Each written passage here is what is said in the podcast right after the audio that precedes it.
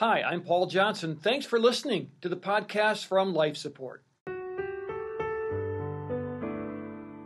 First of all, when you have one death that's unresolved, it comes back. So there was a double whammy when, when Eric died. Who? What's the common denominator between two suicides? Me, right? I'm his mother. I should have prevented Eric. My mom died because of me, so there was a lot of stuff going on in my head at that time. So I was a mess. I was just a hot mess, really. That's the voice of Kim Harms, who is sharing about the tragic death of her son Eric. The name of this program is Life Support, and our goal is to provide hope if you're going through pain and suffering in your life. I'm your host, Pastor Paul Johnson from Ridgewood Church in Minnetonka, Minnesota. And again, for this program, we're going to do something a little different. We're hearing from a trauma survivors panel at a recent life support conference hosted by our partner, Five Stone Media. Five Stone Media Executive Director Steve Johnson is the moderator for this discussion, and you're meeting three very brave individuals who want to share their story so that others can begin to find hope. We're hearing more from Rick Loftus talking about the death of his infant son and the pain and tragedy that followed for himself and his family. Also, Barbara Vernes, the daughter of a pastor looking for honest answers for the first time in her life after the death of her son Adam. And then Kim Harms, talking about the tragic suicides of both her mother and her son. So now, more of the survivors panel at the recent Life Support Conference. No shame at the death of my son. Not only that, but Eric went to, he was a, a he had gone off to Columbia University, so he was away at college. But St. Thomas Academy, which is a Catholic all boys military academy right down here in Mendota Heights, they brought busloads of cadets in their dress uniforms to our church. The band played. Uh, the teachers were there. This was a school day. This was not. This was a school day. Who does that? And when Eric's um, casket, we were at the end of the service. We were going back uh, you know, with his casket, hundreds of young men in their dress uniforms, tears running down their face, and starting to run down mine, I think, if I'm not careful. But we walked down with Eric's casket, and they saluted him as we walked that casket down. The church was packed. There were people in the back rooms.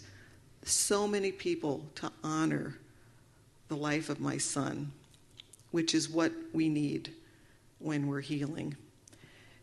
We need just the honor of that, that child, even though it was a suicide. This is a Catholic church and the Baptist church together. You know, what the heck, right? They were together. And so I want to credit my pastors at and it was a whole church, because I mean, I was calling them, I wanted to know where my son was. I mean, I was calling them, I was really a mess. And the, church, and the pastors and the laity at St. Thomas Academy. So the Baptist and the Catholic Church, all of those people surrounded me and gave me a jump start to healing. And I have to tell you now, now the first year I don't remember a darn thing. I, I, I you're in a fog, you're a zombie. Um, the first five years, I put a smile on my face and I was crying inside. Uh, the second five years, the shroud was lifting and I was pretty, I was kind of normal, kind of getting to normal. And after 10 years, um, Eric, Eric died 11 years ago tomorrow. And about a year ago, I really felt that I had reached a point where I can live in the present right now. The shroud is, is mostly gone, it's, it's rarely there. Um, and I have six grandchildren, and they, they did not lose their grandmother with Eric's death. I remembered what my nephew said don't let your children feel they're not enough. I worked so hard at that. And I really have to, to just thank the, all the pastors for not only allowing me to heal and live in the present and enjoy my grandchildren and have a full life, but also let me recover from my, my mother's death. Those deaths together. So I have to thank the pastors, and certainly I think I can stand up for an example of how it was done very well. So I'm really, really grateful. So thank you. My turn. My name is Rick. Whoops, I talk very loud.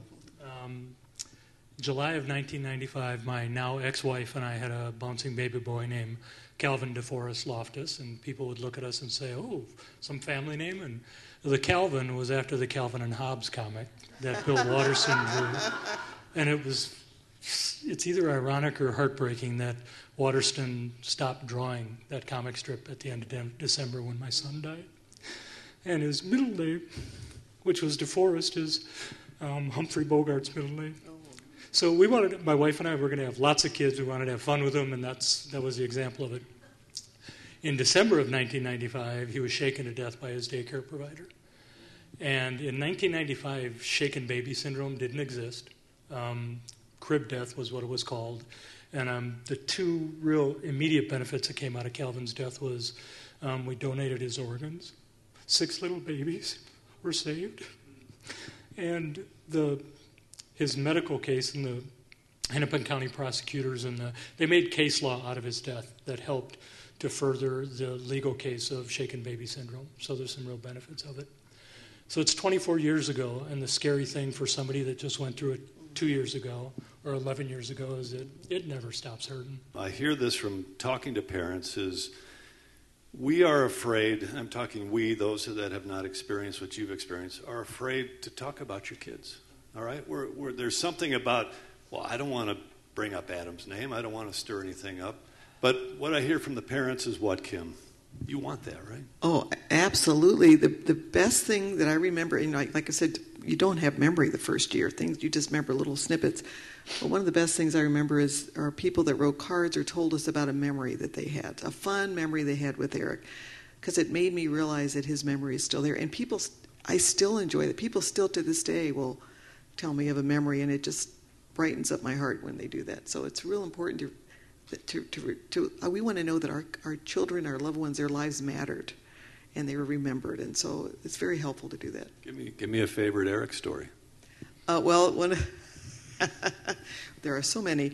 Um, probably um, one of my one of the favorite one of the favorite things that uh, that was told to us uh, afterwards was uh, Eric. Eric was involved in. My, my, husband mentioned he was like the golden boy. He, you know, at Columbia, he was uh, he was in a student council and he was he played jazz piano, and he did all of these things on campus. And like Columbia is not exactly a warm and comfortable place, but he was a he was called the tall guy. The people at Columbia were telling me this. He was a he was a tall white guy with the afro because he had big hair and he was letting it grow out. And he would hug people. Like at Columbia, that is not usual behavior. And so those memories, uh, and people would come up to us and tell us that. Uh, he used to just play jazz piano. He was in the jazz piano band, the jazz piano just on campus. There'd be an open piano. He would play, and people would come down and listen to and play with him and do things with him. So here's an, here he was in a life that I had had been separated from us. We didn't really know anything. You, you know, kids go off to college, you have no idea what they're doing.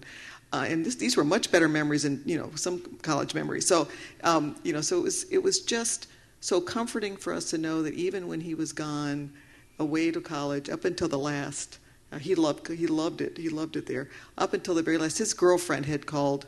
Uh, uh, he he died 45 minutes after a breakup with a girlfriend. 45 minutes, and he was actually calling for help. So it was that impulsive behavior that made him such a good jazz pianist that kind of tipped the scales for him. But just those memories that he was of him, uh, you know, away in his adult life, playing piano, hugging people, making people feel good in, in the middle of New York City. So I was really, that was a favorite for us. How about you, too? Do you have anything you want to share, a favorite memory? I developed the um, unenviable um, capability of being the only one that could make Calvin burp. Um, and he threw up 50% of the time when he burped. And I did it willingly. I knew, I didn't care what kind of towel I put on my shoulder, whatever. My wife would feed him she'd hand him to me, and I'd just say, "Is this the time or not?" And I'd only get worried when he'd barf on me like seven times in a row. And then as soon as he was done, I'd pull him back and look at him. He had the biggest smile on his face, and I'm just. And I've heard stories of dads that are, you know, throwing their kids up in the air and they barf right in their mouth. I've never experienced that, but uh, the things we do for our children. So. Hand the mic to Barbara. Uh, what was the question? A favorite memory of um, oh Adam? gosh, how do you pull one out? Uh, well, when he was five, we were driving down the road, and this is a kind of an indication of what kind of depth he had as a human being. He said, "Mom," I said, "Yeah." He said, if God loves everybody, does he love the devil? And I said, I, gosh, I hadn't thought of that. Um, and I said, Can I get back to you? Well, he was 35 before I wrote him back. I said, You don't remember this, but I do. You were five, and here's your question. And I said, Here's my answer. And I gave him the answer. Um, he was a very deep thinking person, and I think that's the part I miss the most. He would text me, Mom, have you seen this? You know, conspiracy theory or whatever it was, you know, science, something. Uh, he'd send me videos of people doing extreme sports, which he liked to do. Um, and his friends, uh, like you said, they they tell me things that apparently there's a video of him jumping off a cliff where everybody's jumping off the cliff, but Adam decides to go higher, which makes sense knowing him, and I know where he got the risk taking behavior thing. um, but his friends um, have kept in touch, and they're very good at being very uh, involved in my life, which is very sweet. And they've become friends. And for me, that tells me a lot about who he was, that he picked such great people for friends. By the way, we have a whole room full of pastors here that I'm sure would be happy to answer that question for you for the next time it's answered here. Yeah. Look at everybody checking. They got to go. Um, I'm going to. I'm going to ask them uh, another question here, but I'm going to allow you guys to ask a question as well too. But my question to you is: If you're a parent who just lost a child walking into a church on Sunday morning, what are your fears? Who I don't. Whoever wants, Barb, do you want to answer that first? Want to take a stab at it? All right. um, because my child died of an overdose, the the shame of that is something I have to fight with because um, at his funeral, I actually spoke. I was the last speaker. And I spoke to his addiction and how he died. Um, and that until six weeks before that, before he died, I was one of those people that didn't understand this and thought that didn't happen to nice people from the suburbs. So um, there's an isolation to great loss that you don't think anybody's going to want to hear about or understand. Uh, the only people who really get me are the ones who have lost a child. Um, we're a special group. I know other people can try to understand, but they can't really. So it's hard to answer that. I I'm kind of an introvert, so I don't like lots of people running at me. But one would be nice. Yeah, Kim. I just today in our little small group, somebody said this, and I can't remember who said this. It wasn't mine, but I'm going to use it now from now on. Somebody said that when you see somebody for the first time, or, or when they're going through a tough period, instead of trying to say, "Well, how are you doing today?" or you know, having them give an answer, just say, um, "I'm so glad you're here." That I think that's a fabulous thing to say. I'm just I'm glad you're here. Don't don't make them have to respond. We'll hear more from the survivors panel at the recent life support conference in just a moment. If you'd be interested in possibly hosting a life support conference, please contact Five Stone Media through fivestonemedia.com. Our partners at Five Stone also have a video version of this program available through their website and Facebook page. To check out Ridgewood Church, just go on myrwc.org or follow me on Twitter at Pastor Paul J. And now, let's return to the panel discussion moderated by Steve Johnson, Five Stone's Executive Director. I think um, I'd speak for all of us and maybe the bigger group. I have a shorthand, and I'm gonna it's gonna slip, so I need to explain it to you. I call the three of us up here have a unique T-shirt. Um, we are in a group that we're, we've lost kids. I have an alcoholic T-shirt. I have an I've been to prison T-shirt, and everybody in this room has different T-shirts that we hang in the closet. And somebody, one of the therapists earlier, said broken speaks to broken, and that's so true because we can relate to each other. So the things that um, I think we all fear. I know you have this unrational fear that your child is going to be forgotten. Um, you want to go to isolation and you really get ticked off at the things people say. The kind, you know, he's in a better place. The guy up in the film was talking about that. And they're all, I, I remember I was going to, promised I was going to write a book, Stupid Things People Say After You Lose a Loved One. And, you know, I thought that was real funny at the time, but it was, I realized that it was everybody was just trying to help. And what Steve just did with us is a great question you can ask people. Because um, we're not afraid to talk about our kids, and you saw how we all just lit up. And because we're afraid that they're going to be forgotten, go up to them and say, you know, I want to help you remember Calvin. Can you tell me about him? Mm-hmm. I promise you I'll talk about him. Yeah, and remembering the name is a big deal, too. We got a couple of minutes here. Anybody have a question for these guys and gals? Yeah, what do you wish that the church, the Big C church, would do? Steve's been and Lee have been working on this for a while, and the questions come up to us a lot. What would you like to? And and I wanted to give some kind of a, an answer with substance. And my experience with the church, um, we were not churchgoers, had no connection to God. My wife's parents belonged to a small congregational church in Richfield where we held the service, and it was packed. It was about this size. There were 400 people that came to the service. I was in the restaurant business, knew a lot of people. And then about a month after the fact, I was just struggling, and her, my wife's mother, suggested that I go talk to Doug, who was the preacher of that church.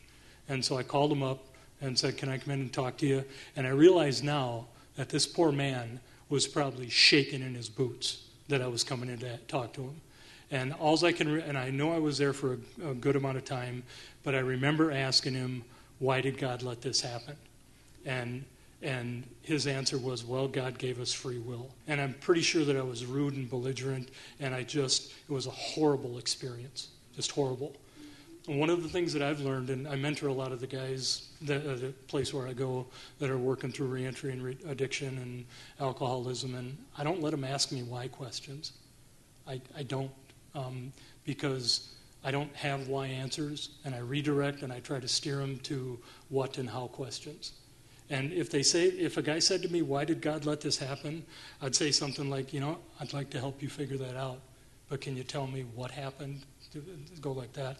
Um, the other thing I do is that um, I believe in networking, and each one of us up here wearing the T-shirt that we wear, and on the premise of "Broken speaks to broken," you know, I can talk to an alcoholic in a way that somebody that's never had a problem with it doesn't. Um, I can't talk to a meth addict about it. I can't talk to somebody that's suffered childhood sexual abuse, but I've got certain t shirts.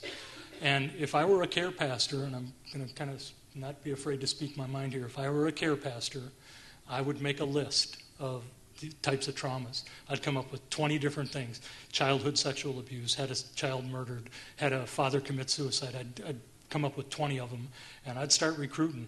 I'd go to my congregation and I'd say, I'd tell them about the t shirts, and I go, I want all you guys to come at me in private, tell me what your t shirts are. And when I know what people's t shirts are, I'm going to put them on a list and say, Would you be willing to help? Because my ideal scenario and what I would have loved to have had happen in 1995 is a couple weeks after this had happened in Calvin's memorial service, I would have loved to have had Doug, the preacher, call me and say, Rick, you want to have coffee? I go, yeah, I'm good with that. And however you'd want to handle this personally. And then I go in and I sit down with Doug, and there's another guy there. He goes, I want you to meet Joe. I go, hey, Joe, what's up with you? And then Joe tells me the story of how he lost a child. Because I get to look at people that have lost kids, and I get to sit down with alcoholics, and I get to sit down with gambling addicts and say, I kind of know how you feel. And th- they can't argue with you. And, and it perpetuates a nice conversation. So I don't know. I know. I know that getting from point A to point B, and I know I'm not a care pastor, but this is um, we're a resource, and all you're doing is bring. Can I tell a quick story to to reinforce this? Um, I met a guy named Jim. He's a pastor. I met him through at the ministry that another buddy of mine and I do in reentry. And after we, we got to know each other, we became friends. He wasn't my pastor of a church or anything, but we became really good friends. And about six months into our friendship, he found all about my story and he found out how um, my son had died. And he goes, Man, would you mind having coffee with me and a buddy of mine? I go, Yeah, I'd love to. I love Jim. He's a great guy. And went and sat down, me and Jim and this guy named Jack. And um, Jack didn't know what was going on. He just sat there. And Jack's story was that uh, 22 years prior to um, us sitting down, um, a gang of kids had come to his house and hit him with a baseball bat, and two of them held him down on the ground, and the other four kids in the in the gang took his son out on the front lawn and beat him to death. So this man not only lost a child, he got to watch his child get murdered.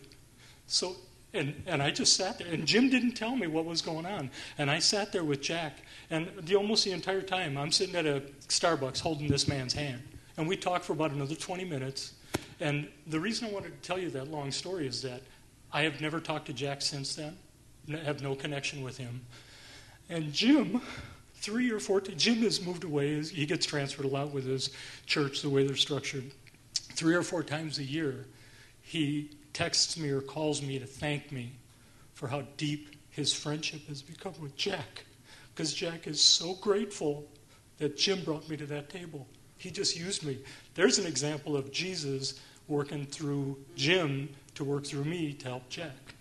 And so that's, I, I cannot tell you enough how much I believe that broken speaks to broken. And just to put my money where my mouth is, after we're done here today, if any of you want my business card, I will be the first one on your list as a care pastor to call when you have somebody that has a child that's murdered. And I will come and do whatever you can for you. And I hope I hope I never get a call, but I hope I get every call that you're connected to. He means that. Uh, I'm going to just close this out. Barb, this is still really fresh with you. It's two years, right? Tomorrow. Two, two years tomorrow. What what is talk about what your therapy has been? Where have you spent your time dealing with this? Well, um, I have a friend who's also a relative. His name is Dr. John Townsend. He lives in Newport Beach. And I, uh, after I went to North Carolina to see Adam for the last time and uh, start cleaning up his stuff in his room. And I, I went to California to spend time with John and his wife. Um, and I said, John, how do I?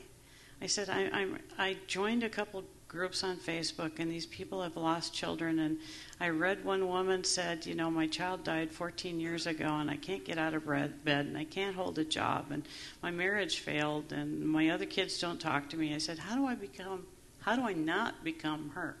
And he said, You already aren't. so that was a start.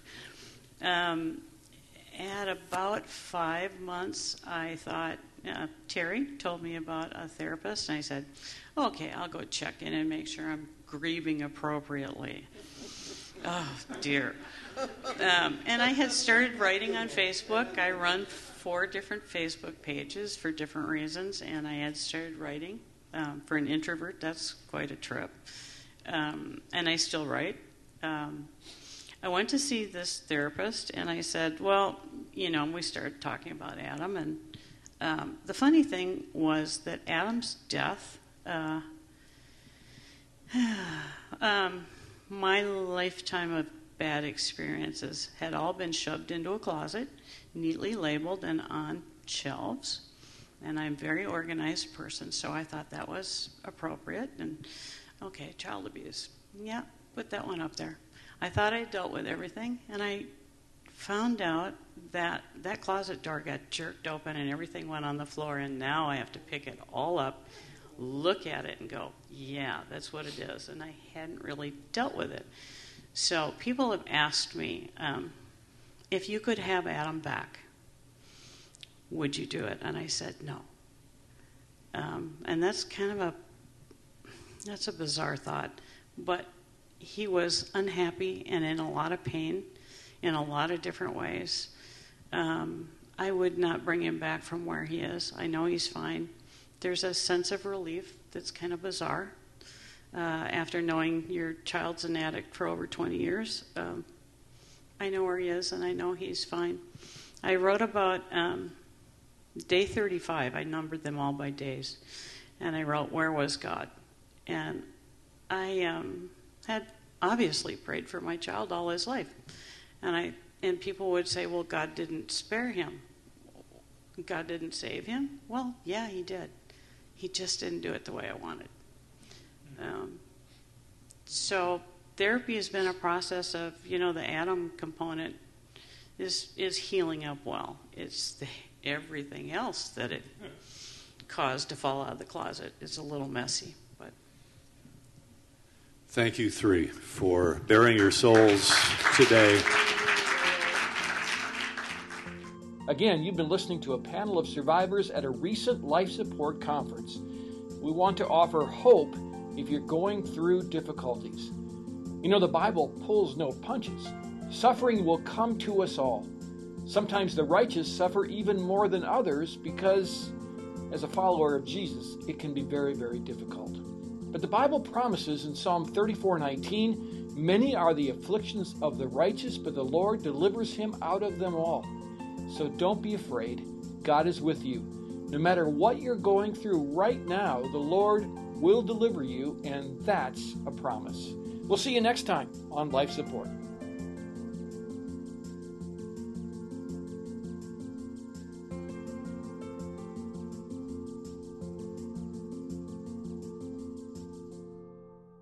Thanks for listening to this Life Support podcast.